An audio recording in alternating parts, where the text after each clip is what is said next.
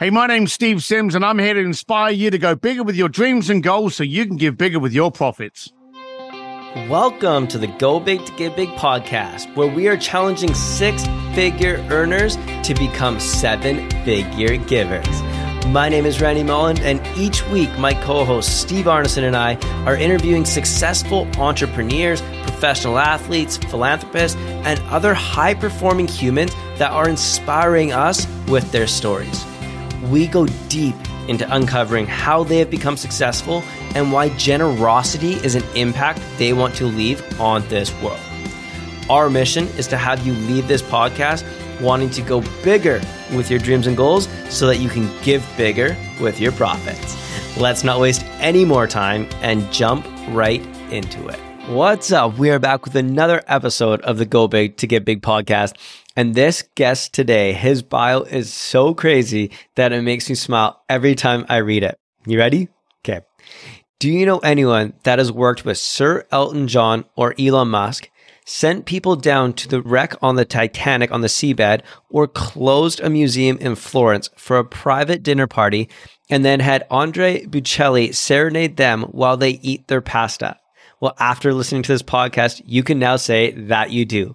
Quoted as the real life Wizard of Oz by Forbes and Entrepreneur Magazine, Steve Sims is a best selling author, sought after coach, top rated speaker, and even spoke at Harvard twice. He also hosts the Art of Making Things Happen podcast and is launching his new book, Go for Stupid, on October 18th, which you can go get on Amazon what an incredible person Steve Sims is. And I don't need to say much more other than this man will make you believe that you can accomplish anything if you get rid of the word impossible and stop letting other people tell you what you can and cannot do.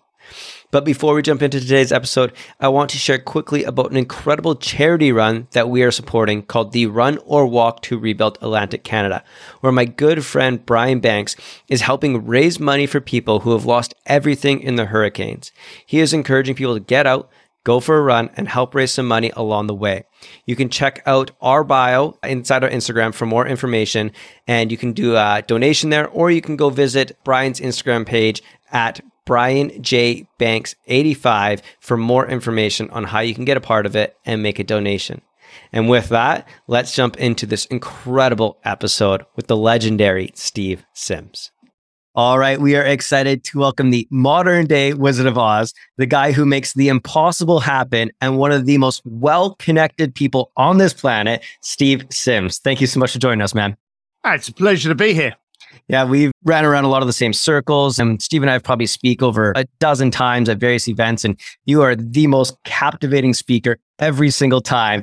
And it is partly because you just have the craziest stories that people couldn't even imagine. And I couldn't imagine living the life you live, let alone sharing the stories of what you've been able to create. But I'd love to start the show off by you just sharing your favorite like moment of Wizard of Ozery. Like, like what's your favorite moment that you like to share that inspires people with what are your stories?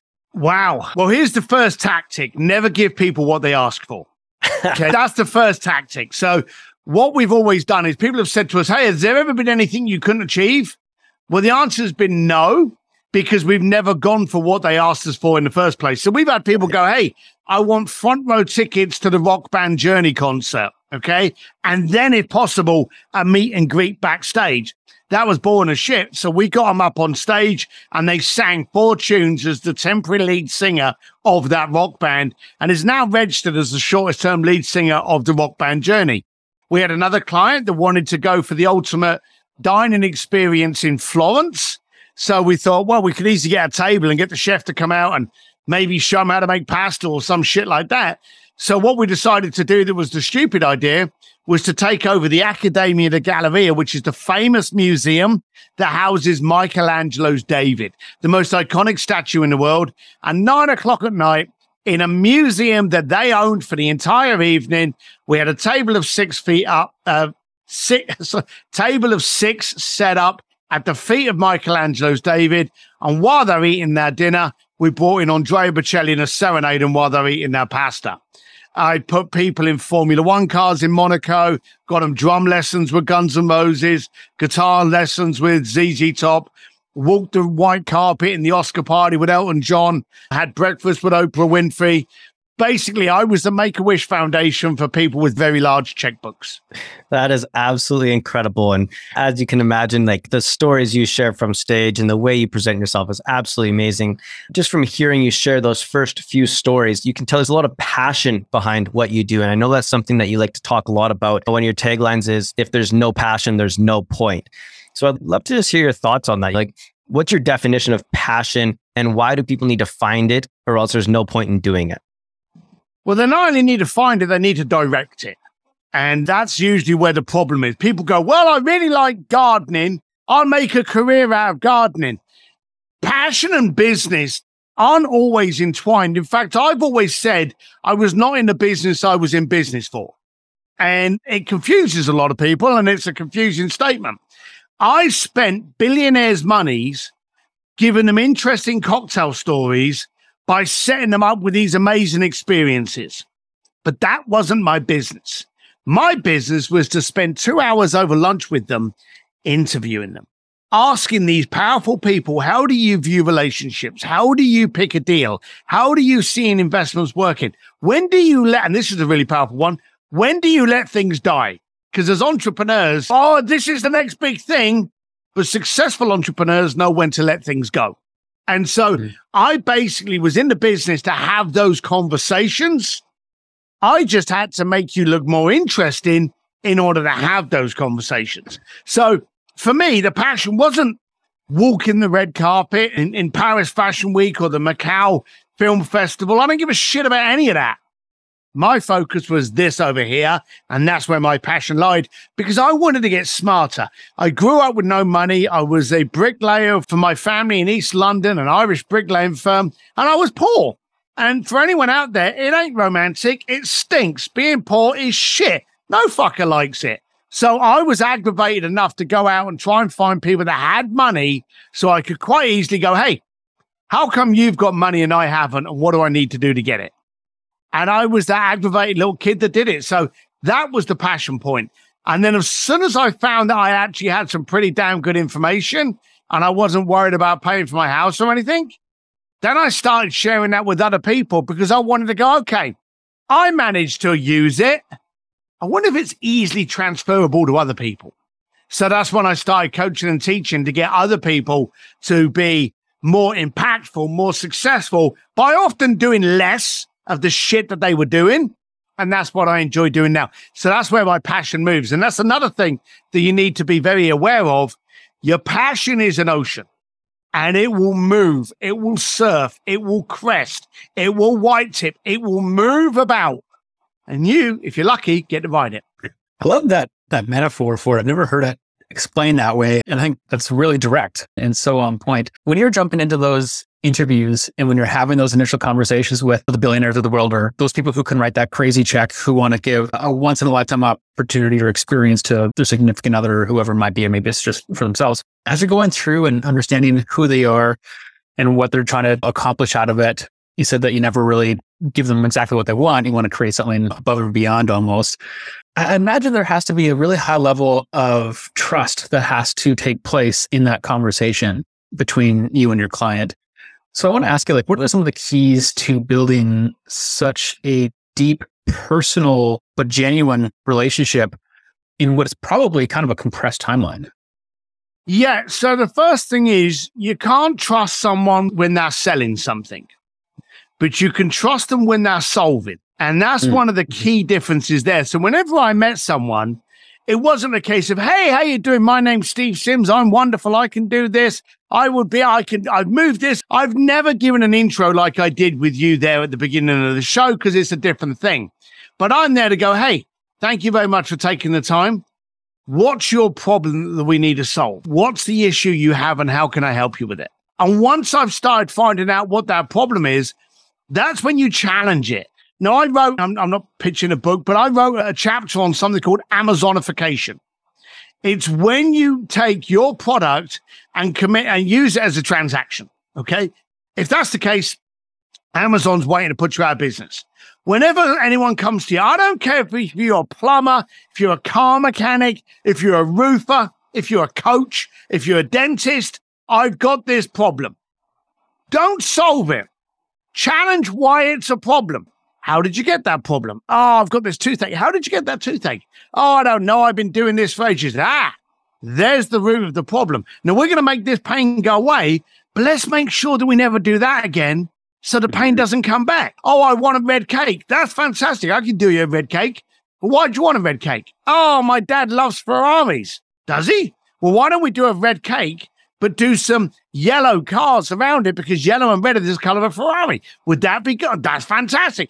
You've taken the request, challenged it for more information, and then grown. And when you actually show that you care about the request, you remove the necessity for loyalty points mm-hmm. and you exceed the value. Because let's be honest, everything that I've just mentioned is going to cost the same. If it's 10 bucks for a red cake, it's going to be 10 bucks for a red cake with a bit of yellow on it. So you've not changed any of the paradigm of the pricing, but you've increased the valuation of what they got from that price. I love that. Your resume, hearing about it and looking at it at a glance, it almost looks impossible. But I just picked up a book called Everything is Figure Outable. And I think that's probably a mindset that a lot of entrepreneurs have and all of our listeners probably. But you have that. You have a master's in that by the sounds of things. Where did that come from? What is it, maybe in the first place? What is that mindset to, to get there? And then where did that come from? And then maybe balance that into that, that fine line of we mentioned earlier around knowing when to stop if needed. So that's twice in this show you've said the Voldemort word. Oh. You've used the word impossible. Mm. Both of you did in the intro and now. The second you use that word, you give it fuel, you give it energy, you give it power, you mm-hmm. give it command. Hey, I'm going to go for this. It's impossible, but I'm going to go for it. You've given yourself a get out. It's like trying to jump in the swimming pool, but not wanting to get wet. And so you have to commit. It's like me going, Oh, I'm going to bang my head against this brick wall. That's exactly what using the word impossible. So the first thing to do, remove that word. Okay. If you don't recognize it, you can't see it, you're going to exceed it. That's the first thing. But here's how I kind of understood it. See, my wife, been with her for like 37 years, and she's always said that I'm a 55 year old, five year old. So I am that constantly aggravated, curious kid. But we had a party probably about know, 10 years ago, and we had two of the characters that had just started this new franchise of movies, which were the Marvel movies. Mm. Now, I won't mention their names. They're very successful now, but I don't want to shout out names all the time. They were at my dinner party. We had about 12 people there, and they were actors that this Marvel franchise was really throwing them back in the limelight. So we're we're at the dinner party and they're all excited because they've got the contracts and they've started shooting. And as we're going through the party and we're all starting to like down the whiskeys and the cocktails, the guy turns around and says, "Look, as we're both in the new upcoming Marvel movie, this was before it became a massive franchise. We want to know: Do you have a superpower, and what is it? And if you don't have it, what would you like to have?" Now, of course, everyone in the room, as they went around the room, is trying to say, oh, my superpower is, or if I had a superpower, it would be. Now, we don't often recognize our own superpowers. So we're stood there and I'm trying to think, I'm trying to think of something that makes me sound intelligent to that table. I want to be able to sit there and go, well, I would like to rid famine with the flick of a wrist, or I would like to end poverty by a wink of my eye. Some shit like that, when really we all know that the only superpower guys want is to be able to see through women's clothing. That's the truth. All right. Every guy's going to deny it, but we all fucking know it. So I'm trying to think of something intelligent. And as we're going around the table, I had three of them, two of them I just gave you. The bastards at my table were stealing my ideas. So as it was getting close to me, I'm like, well, I'm going to do the famine one. Shit, he just did the famine one. I'm going to lose poverty. Damn it. And I was getting aggravated. So it gets to me and he went, Sims, superpower. What is it? Or what would it be? And I'm like, oh, and I'm trying to think of something. Okay. I didn't want to do the ladies' clothing thing. My wife was next to me. She touches my arm and she went, babe, I got this. Now, there's nothing better than your wife telling people what your superpower is. It's majorly credible. And I'm like, all right, thanks, hon. This is going to be good. So she's holding me on the arm and she looks at everyone and she went, Steve's got a superpower. Do you know what his superpower is? And I am loving this moment. And she turns around and she went, He's ignorant. and I was like, Fuck, you've just called me ignorant in front of all of these people. How can you do that to me? What's wrong with you? And she feels the temperature of the room just start to drop and everyone kind of like glancing at each other. And she's like, whoa, whoa, whoa, hold on a minute. How many times has he done something and you've sat there going, how the fuck did he do that? How the hell did he pull that off? It's because Steve went into that challenge ignorant to it going any other way than the way that he saw it. He couldn't hear the laugh, the laughing. He couldn't hear the naysayers. He couldn't hear a no. If they happened to say no, it wasn't registering. He was purely ignorant to it going any other way than the way he perceived and demanded it to be. That's his superpower. Now, she saved me. She made me sound good. But then I started looking around at all the people. See, here's one of the other, th- and it's, it's one of the reasons why there's a book about it now. If you look at everyone you revere today, now in the 80s, who did you want to be? You wanted to be a rock star. You wanted to be a, a, a rockets, uh, an astronaut. You wanted to be a superhero. In the 90s, you wanted to be a rock star or maybe a business owner. Now, who are the rock stars today? Elon Musk, Steve Jobs, okay, Larry Page, and Richard Branson. You ask people who they want to be today. I want to be an entrepreneur. I want to, because they know entrepreneurs that are superheroes of today. But a good entrepreneur is ignorant to the naysayers. You see, the entire planet love to laugh and ridicule and take the piss out of all of us. But all the people that are up there that we revere did it by stupid goals. Steve Jobs can't write code, but I want a simple way of computing. Drag, drop, done. I want simplicity that looks good. Okay. I'll find people to build it, but that's my vision. Walt Disney, I have a vision for a playground where we can all be at one, where we can fantasize. He built it, got mocked, got protested, got hate mail. And we got Elon Musk, Richard Branson. We got all of these people that had stupid, ridiculous goals. Elon Musk, I hate the way we're banking. I'm going to disrupt it. What the fuck do you know about banking? Doesn't matter. I'm going to disrupt it. And he did. I don't like the way cars are actually fuming up. I'm going to rebuild. I'm going to disrupt the uh, auto industry. The fuck do you know about cars? Doesn't matter. He did it. If you heard today that Elon Musk was going to channel the power, and I'm thinking about this on the spot, from volcanoes to power cities, if I told you that, you'd probably just go, yeah, he will because he's disrupted and it's been constant. But the trouble is, before you get to him, you have to get laughed at. And I actually, I've worked with Elon, and Elon turned around and he said, they always laugh at you just before they applaud. Mm. And as entrepreneurs, we're all striving for something big. We're all striving for something good. And this is why I love the idea and concept of your podcast. And I'm going to call it out now. How many times do you guys have now or in the past, and anyone listening, you've got this idea, you've got this concept, and it's in your head. You can see it and you can see how it would benefit people and you can see the impact. And you're talking to your buddies over coffee or a beer. And you start going into and I'm going to do this because the impact will be this, and then it could grow, and I could scale and that could be franchised off, and then this impact. And you start doing that and your buddies at the table look at you like you're a fucking moron. yeah. And they just glaze over and you can read it. You can read the rooms left you 10 minutes ago. And then you're faced with two options. You get up and leave the table. Few people do that.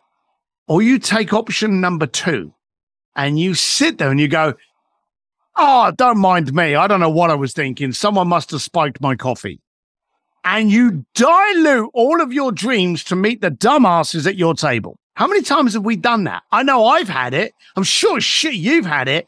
But what we've done, the successful people, is you realize I'm at the wrong table. That's why you, Steve, flew all the way to freaking Thailand to be in a room full of creatively disruptive people that work. You flew that distance to join Hogwarts, where all the weird, wacky kids became the normal ones.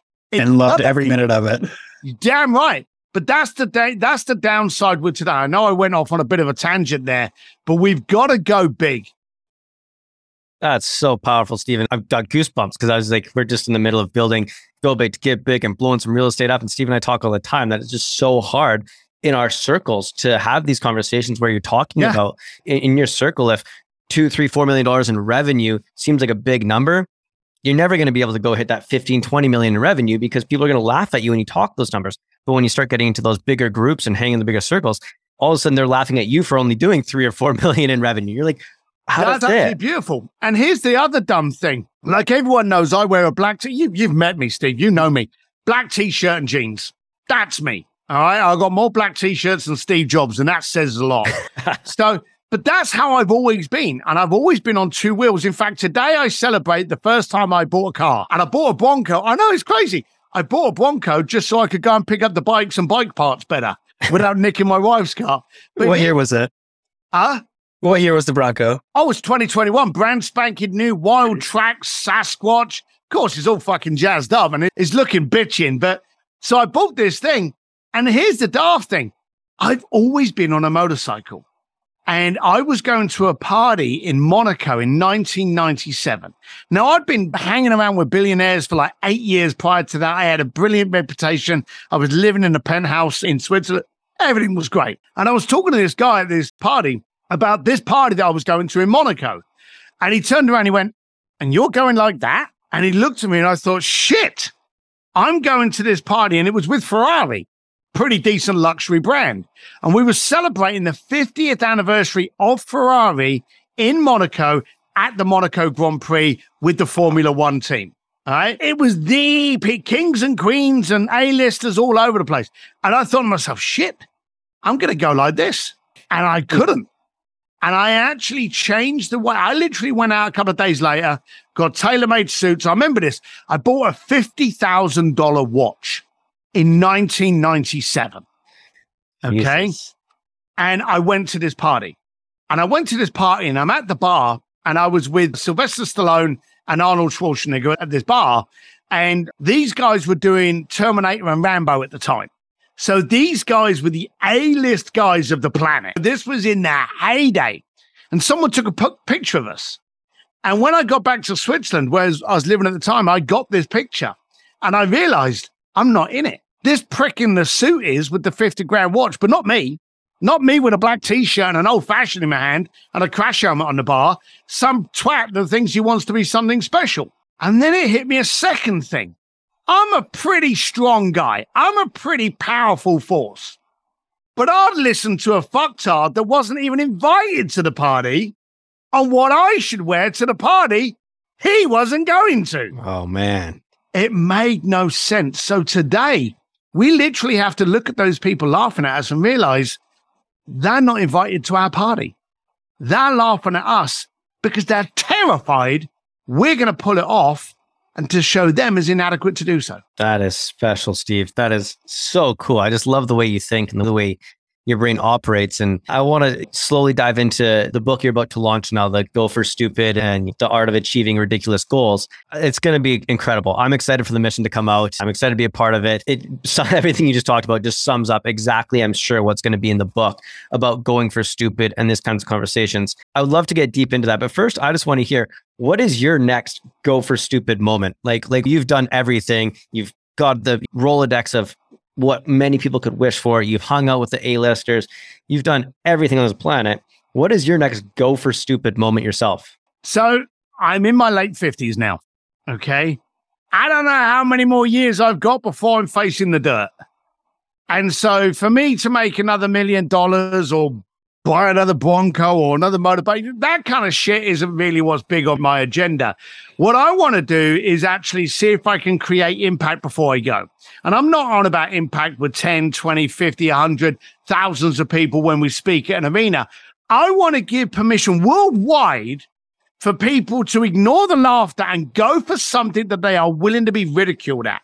I want people to dare to be different, dare to go for stupid. Again, remember that impossible word? Get it out of your vocabulary, never use it again. But I want people to challenge themselves and go, hey, I want a $10 million business. I've only got a million dollar business today. $10 million, that's a decent goal. But fuck me, $20 million, that's a stupid one. I'm going for, and I want them to start pushing it. And then what I want them to do is I want them to post about it. We use social platforms today to talk about all the shit we got up to. I want people to talk about the relationships they're in, the contracts they pulled off, the brand new sports car they managed to buy because that business is so good. Boast the fucking shit out of all of your accolades and achievements. And then I want you to hashtag it, go for stupid. Now, how much will I get paid for every hashtag? Yeah, don't, because you don't get paid for hashtags. How much will I get paid for you buying that sports car? Your business quadrupling its income, you getting into the relationship of your dreams. I'll get fuck all apart from that. We will be changing the way we work with each other. We'll be challenging each other. We'll be supporting each other. And you and I will be giving other people permission to go for ridiculous goals and to not listen to the haters sitting at the end of the bar that's not going to achieve anything. That's my go for stupid moment. And that's the movement I'm trying to create. I just got two words, man. Fuck yeah. I want to pivot a little bit more into like the impact on things and the give back component into the series of podcast. And I think the best question to follow that up with and to lead off with is do you believe that everyone deserves a second chance? Oh, hell, I go to prison a lot. And it's not because I've been thieving shit in the local sacks. I've, I've taken over 200 entrepreneurs into a level four maximum security prison for that exact reason to be able to have conversations with people that make them uncomfortable, but then also to offer people a second chance at communication. What's the impact that, that those entrepreneurs get out of that? Or what's why, why prison and why that scenario?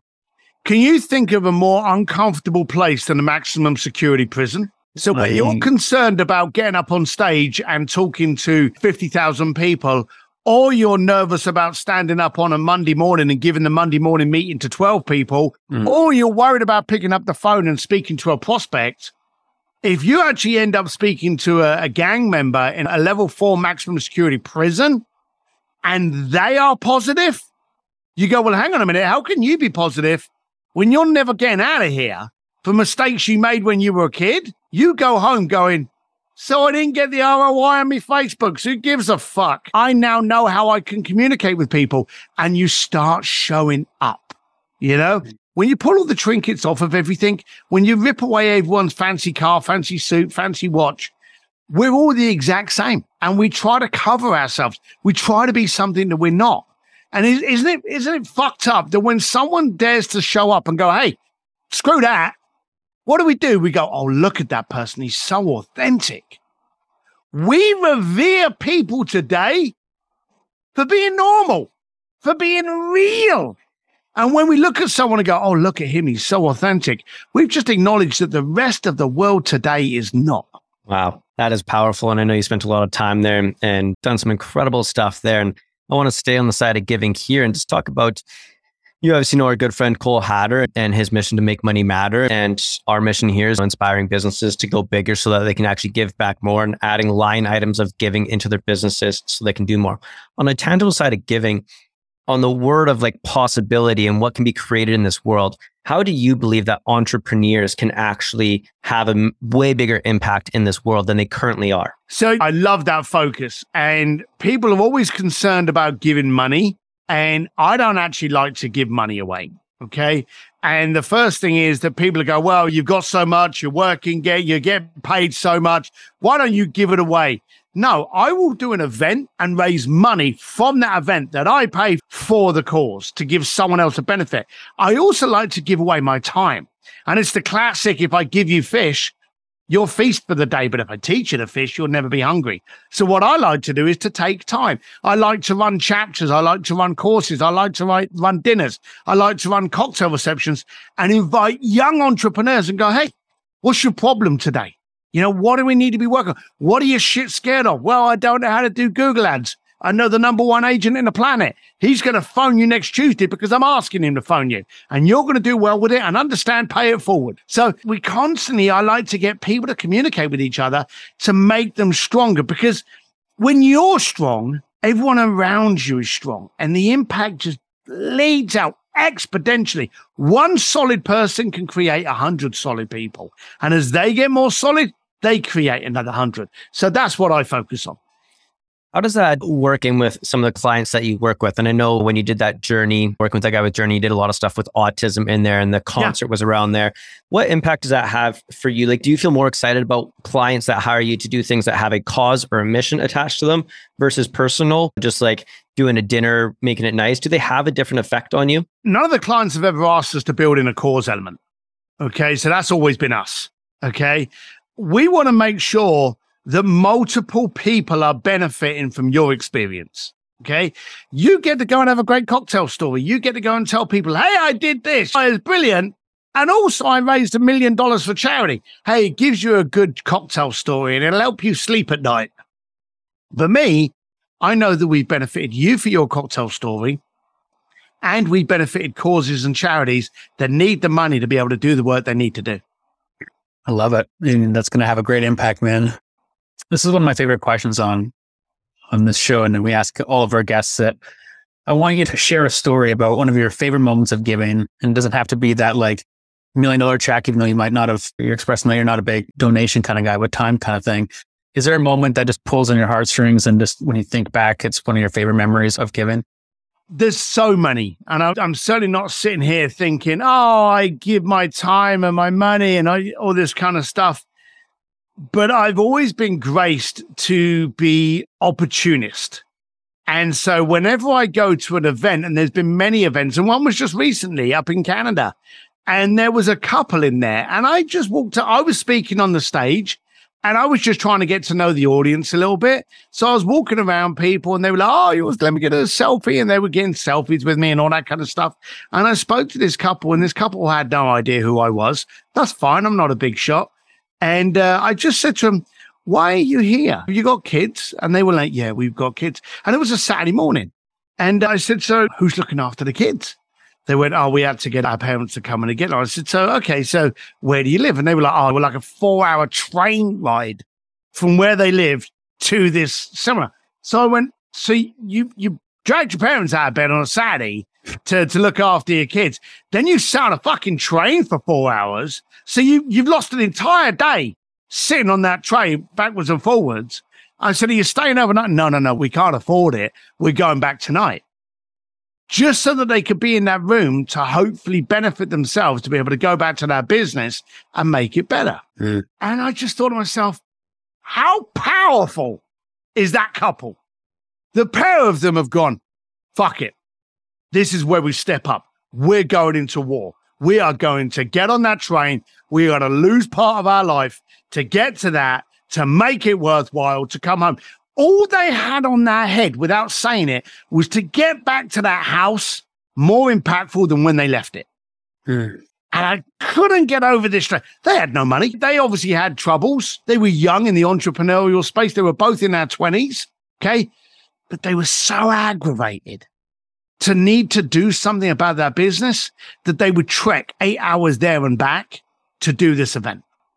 So I did my speaking gig in the morning and then I took him out for lunch and we just sat there for probably about an hour and three quarters, literally scribbling down, laptop open. What are you working on? Let's look at your branding. No, your branding's off there. Your message is construed there. And we recorded it all.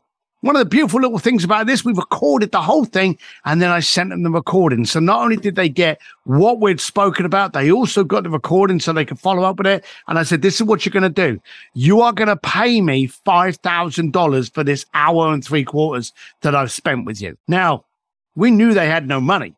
Okay. So that's a pretty much of a dick move to tell them that they've now got to pay me $5,000 you've got to pay me $5,000 for this hour and three quarters that I've just spent with you. Or within five days, you send me a transcript of everything that we've gone through, highlighting the bullet points, and then telling me in what order you're going to attack those bullet points.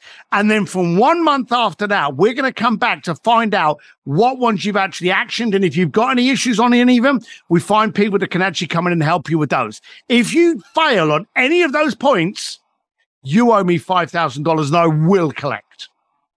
And that's what I did. And it was brilliant. The funny thing is, I don't know how many conversations we've had. It's almost freaking weekly with them now, but they are doing so well. And I, that's, that powers me. And more beautifully, they told me a little while ago that they're actually now speaking with other people in their area on what they need to do. And I, it just keeps going. It's the gift that never stops giving. Absolutely love that. And uh, I think it just shows to your nature, man. It's uh, writing checks is one thing, but helping someone like that is life changing. You just gave that couple a chance of a lifetime and they're going to pass that on forever and ever and ever. So that's beautiful, man.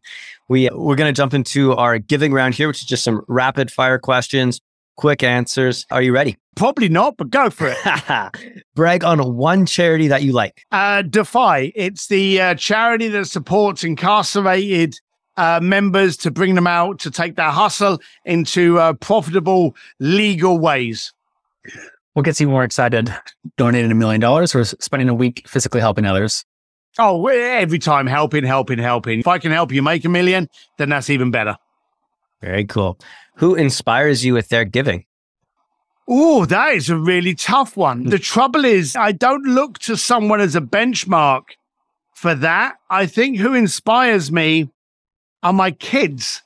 Hmm. And it's the aggravation of the world that they're living in that wants me to help make it a little bit more polished before I'm dirt up. So I don't have any role models of giving other than the aggravation I currently am in. If ignorance is your superpower, what's your kryptonite? Oh, Wow. I would probably have to say stupidity. I get so aggravated with stupidity. I am not good with people. If someone's ignorant, hey, you can educate them. If they're just fuck stupid, then it just bothers me that they're using the same air. awesome. Great answer. What do you think of when you first hear go big to give big? A win win. Hmm. Beauty. In one word, describe the feeling you get when you give. Pride. Very cool. Final question, the age old question. I'm sure you've heard it before, so I'm excited to hear your answer on this one. Do you believe that money can buy you happiness? It could buy motorbikes, but no, in itself, no. It's everything that you action with it. Beautiful, man. I absolutely love that answer. And we just can't thank you enough for coming on the show today, hanging out with us, and just talking about all the incredible things that this world can do, how they can think bigger, how they can go bigger, and how they can do bigger. And I want to give you the spotlight for a few seconds here to share about your book, share about how people can get in touch with you or find out more about you. Very easy. Go go for stupid.com or look me up on Steve D. Sims anywhere that you consume your media. SteveDSims.com, Steve D. Sims, Instagram, Twitter, TikTok, Tinder, anyway. Actually, I'm not on Tinder. That's a joke. but you know, don't don't start looking on Tinder for me. But I'm Steve D Sims, absolutely everywhere.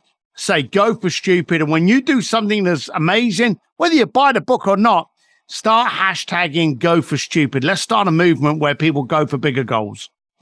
Absolutely love it, man. Well, thank you so much for coming in and inspiring our community to go bigger with their dreams and goals so they can give bigger with their profits and inspiring us just to think bigger and go for stupid, man. Thank you again for coming on. Thank you. Thank you for listening to the show. If you know someone who's an example of go big to give big, we would love if you could share this with them. We want to get our message out to as many listeners as we can, and it all starts by having people like you share it with your friends. Also, if you enjoyed the show, take 30 seconds and give us a five star review. It's a simple act of giving that is free for you, helps us grow our message, and in return allows others to find us sooner. And until the next episode, remember, Always go bigger with your dreams and goals so you can give bigger with your profit.